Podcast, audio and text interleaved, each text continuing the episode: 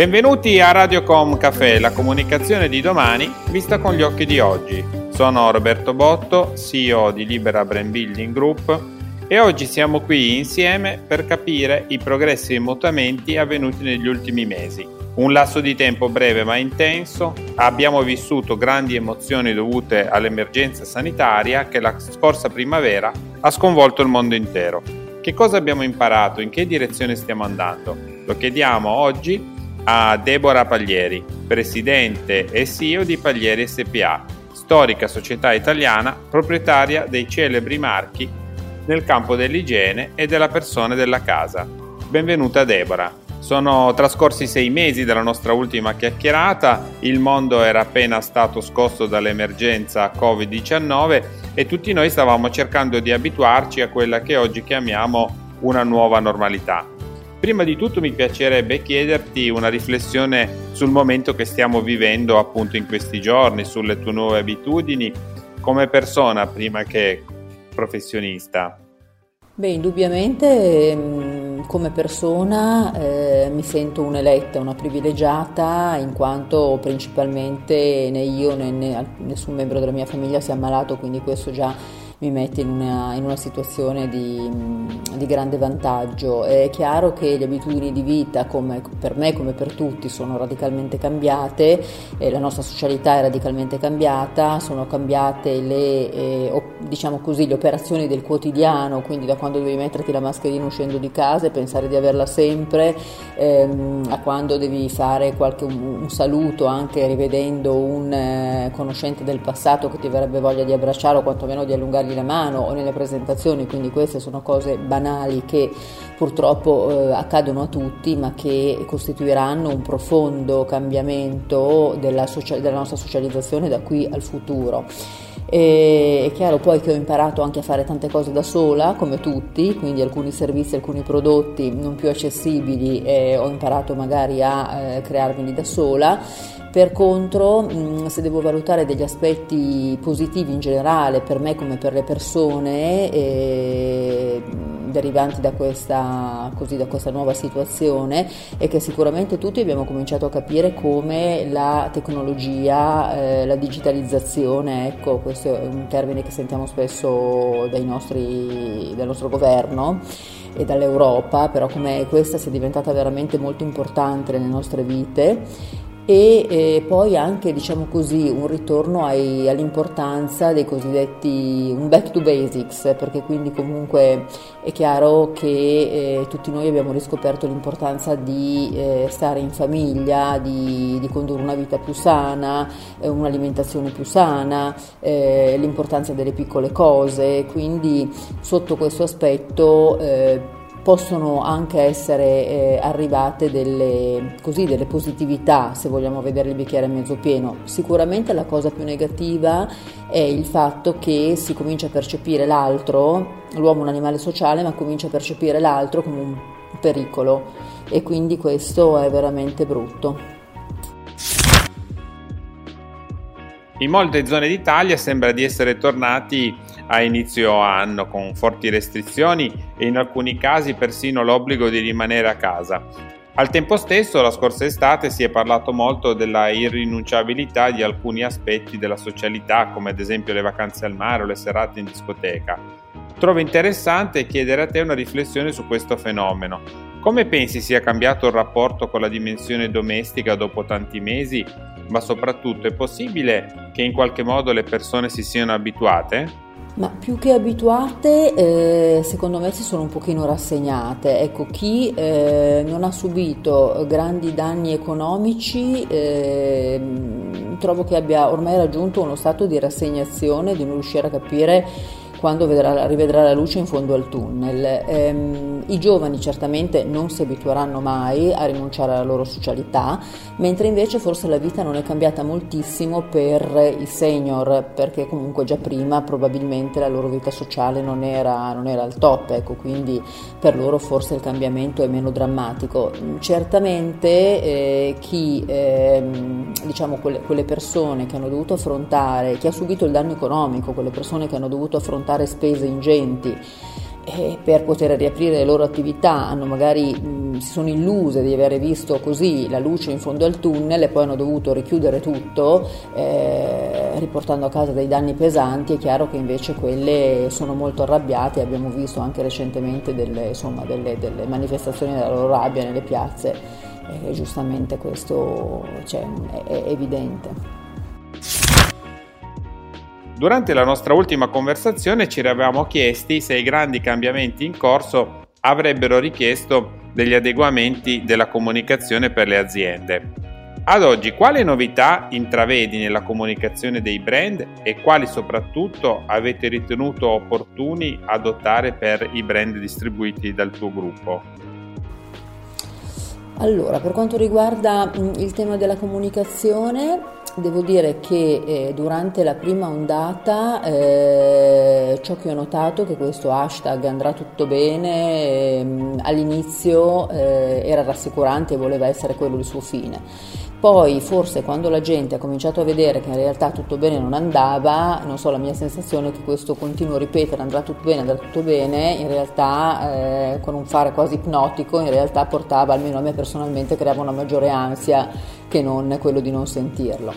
E, ehm, oggi eh, indubbiamente durante questo periodo credo che la comunicazione da parte delle aziende, perlomeno anche per quanto riguarda noi, ma quello, per quello che posso vedere anche come fruitore diciamo, della, della, della, comunicazione, eh, mi pare che si sia tornati a una sorta di normalità. Forse la cosa che si riscontra un pochino diversa chiaramente è la maggiore comunicazione attraverso i social media eh, con i quali abbiamo tutti noi acquisito una maggiore confidenza, volenti o nolenti, e per fortuna,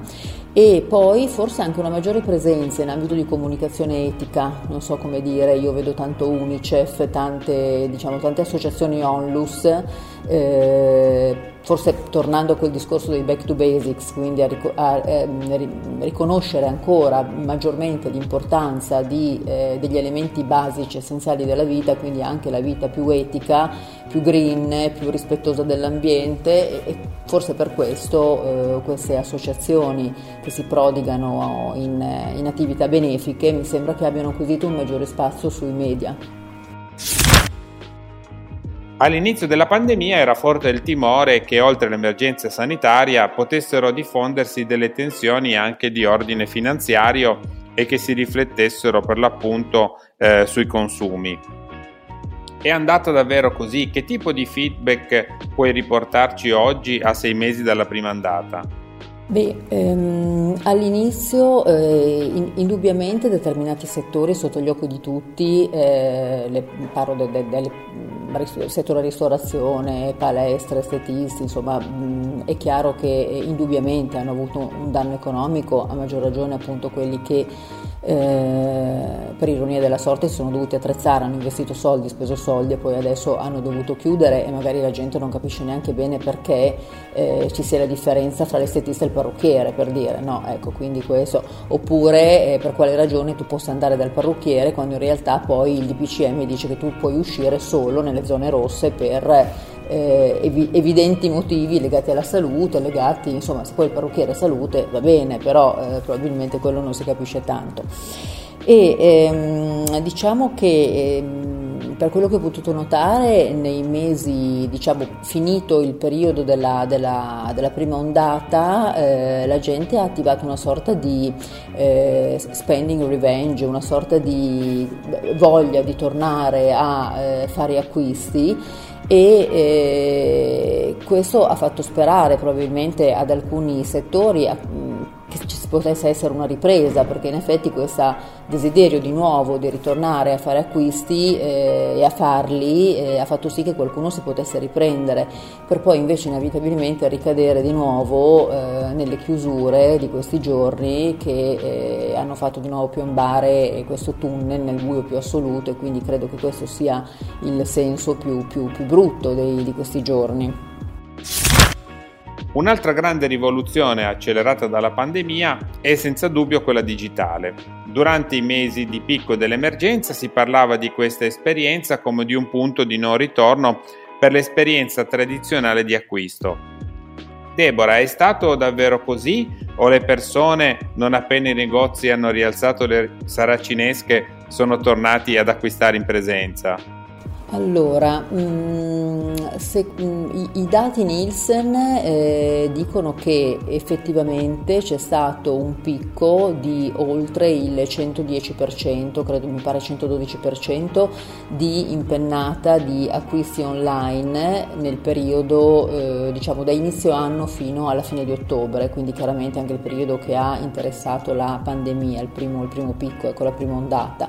Questo, questi numeri si stanno comunque confermando perché nel periodo estivo comunque non è sceso perché questo, questo incremento si è attestato intorno al 106% e poi il 108% in questi ultimi, in questi ultimi mesi, diciamo da, da, questo secondo picco, questa seconda diciamo, ondata eh, fino al, a questo mese. Per cui a mio avviso eh,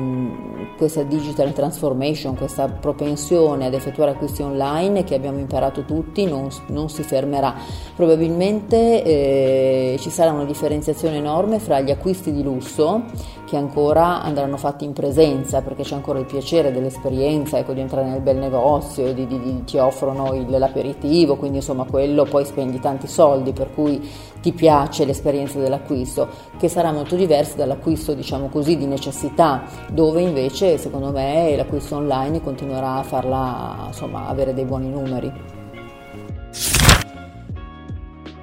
Per concludere facciamo il nostro consueto salto in azienda. Mi farebbe davvero piacere, Deborah, capire qual è il tuo punto di vista su un tema in questi giorni molto caro a tutti, ossia lo smart working. E soprattutto, quale futuro vedi per questa pratica organizzativa una volta che sarà superata la pandemia? Beh, lo smart working ha costituito sicuramente un'opportunità enorme, un'opportunità di acculturamento per chi eh, non aveva dimestichezza con questi strumenti e che oggi l'ha acquisita traendone enormi benefici.